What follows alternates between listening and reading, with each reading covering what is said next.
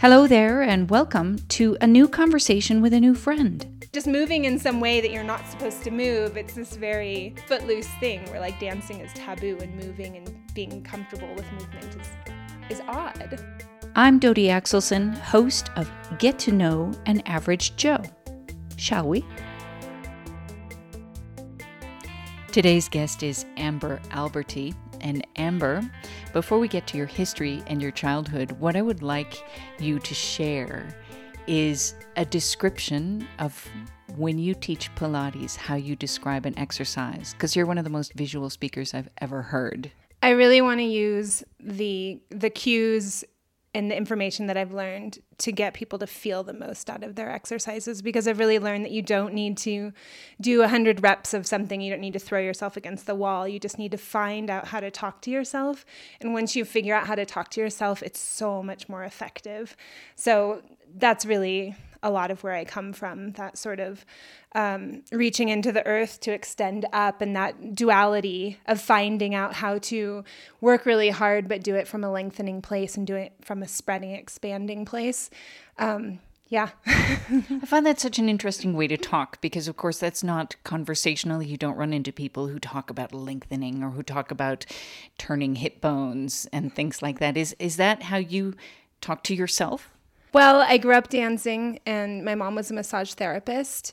So for sure from a young age, I would be told like take some big big breaths and my dad meditated. So I had some sort of early influences and then with dance, it's always about reaching you know, making the movement look like it's going beyond where you're actually physically moving. So I'm, you know, absolutely pulled that in. And then just 13 years of being around Pilates instructors, it's wonderful because when I started, I felt like people probably saw me as like a jazzercise teacher, which is a wonderful thing to be also, but you know, like it was sort of the stereotype and, and people still say, Oh, you teach yoga and they didn't and I had felt like I had just entered like the world of choreo I had. I was working with choreographers in San Francisco and dancers and it felt um, like exercise intellectual exercise. I felt like I was really, we're like talking about muscles and movements and rhythms and bone rhythms and I guess just 13 years of that and, and it working for me.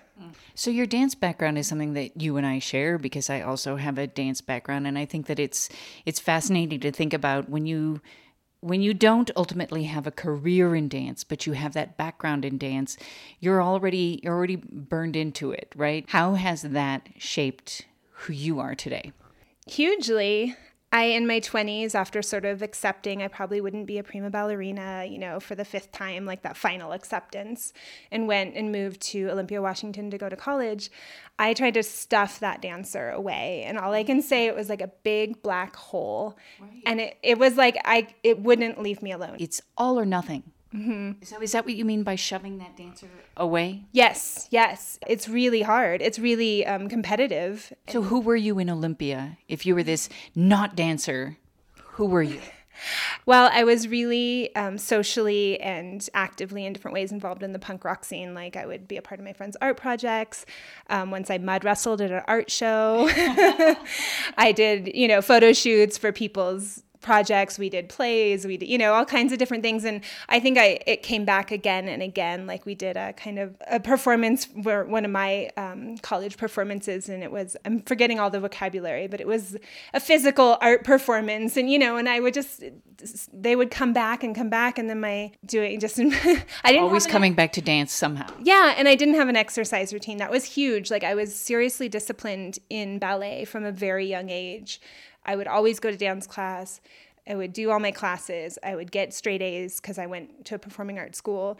That was never a problem. And then I didn't have a gym routine. So that was a really awkward thing was like trying to go to the gym and trying to fit into what other people considered exercise.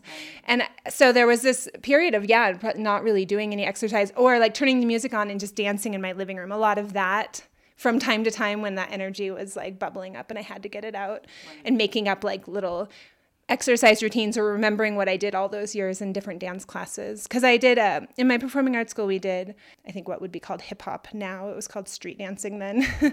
Modern, tap, jazz, ballet. My focus was ballet, but we did a little bit of all of it. So, yeah, I think I was lost. I was lost. And then my last year of college, somehow, I don't remember, I did a modern dance project for one of my classes. Still in Olympia.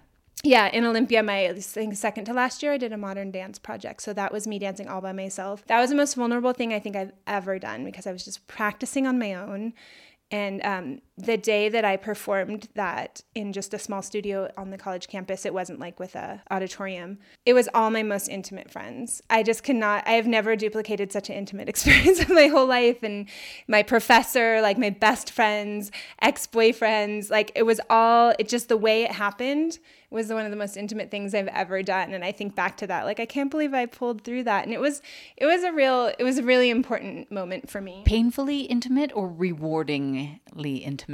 Both. Mm. Both. How? I just felt so vulnerable, but I felt really glad that I did it. I didn't feel like I flopped like I pulled the the show off, you know, and I felt like I had done a good job and everything like that to what I had set myself up for. During that time I had really low blood pressure. 60 over 38, which is what I called my dance performance. and so I was also dealing. Now you sound like a marathon runner, knowing exactly what your pulse rate, your. I named my dance performance after it because it was so bizarre. Everyone was asking me like, "How are you walking around? How are you functioning?"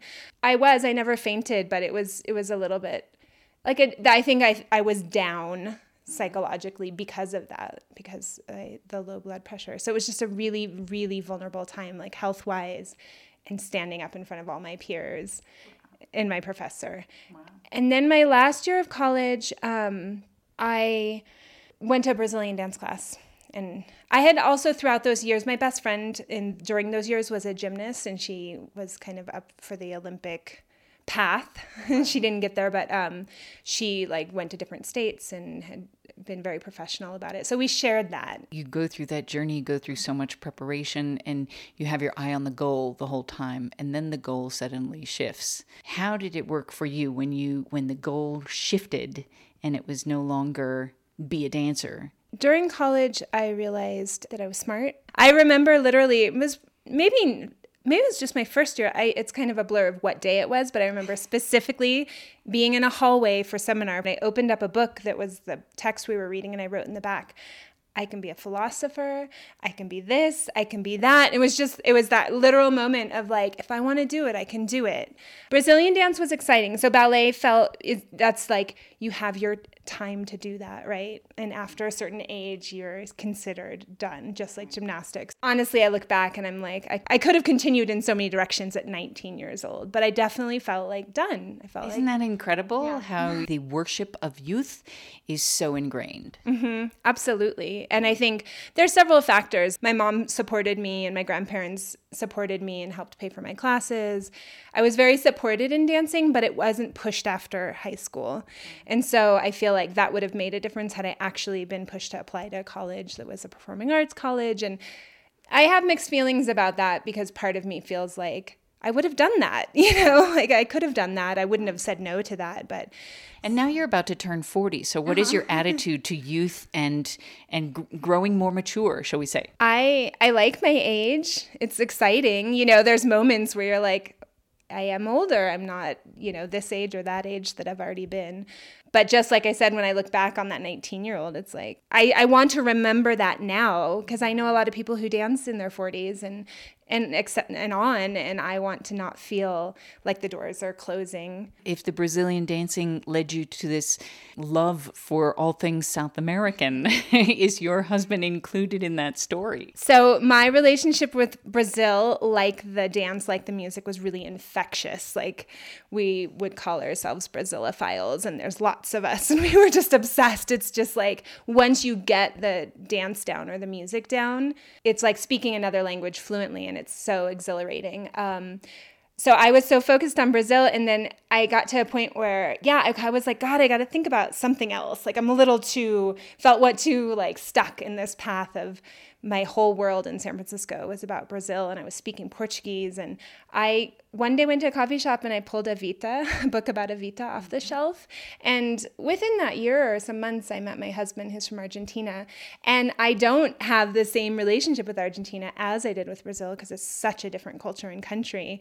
But yeah, I mean, in a way, because our first conversation was about how I had traveled to Brazil and how I was going to be dancing for this group from Brazil called Olodum. So um, that was our first conversation. Absolutely. Wow. Was, but in San Francisco, you met in San Francisco. Mm-hmm. We met at um, when I was working at a Senegalese restaurant. Oh, my goodness! All the flavor, all the color, amazing. How did you end up there?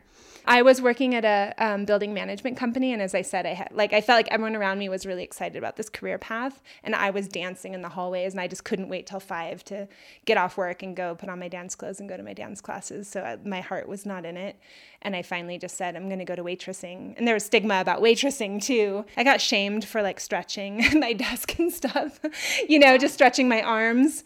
Right. Like I felt like I was inappropriate. I felt That's like how strange to move like that yeah. in a business office. That would definitely be like the life of a dancer, feeling physically inappropriate in a place. I've had that a lot. Mm-hmm. People say things like "you're comfortable with your body" or weird things, and I'm like, I don't know what that means. You know, right. I'm just moving. Like that's an insult to be comfortable with your body. Right, or just moving in some way that you're not supposed to move. It's this very footloose thing where like dancing is taboo and moving and being comfortable with movement is is odd. So you you met your husband in San Francisco, but you and I are sitting and speaking uh, together in Mexico City.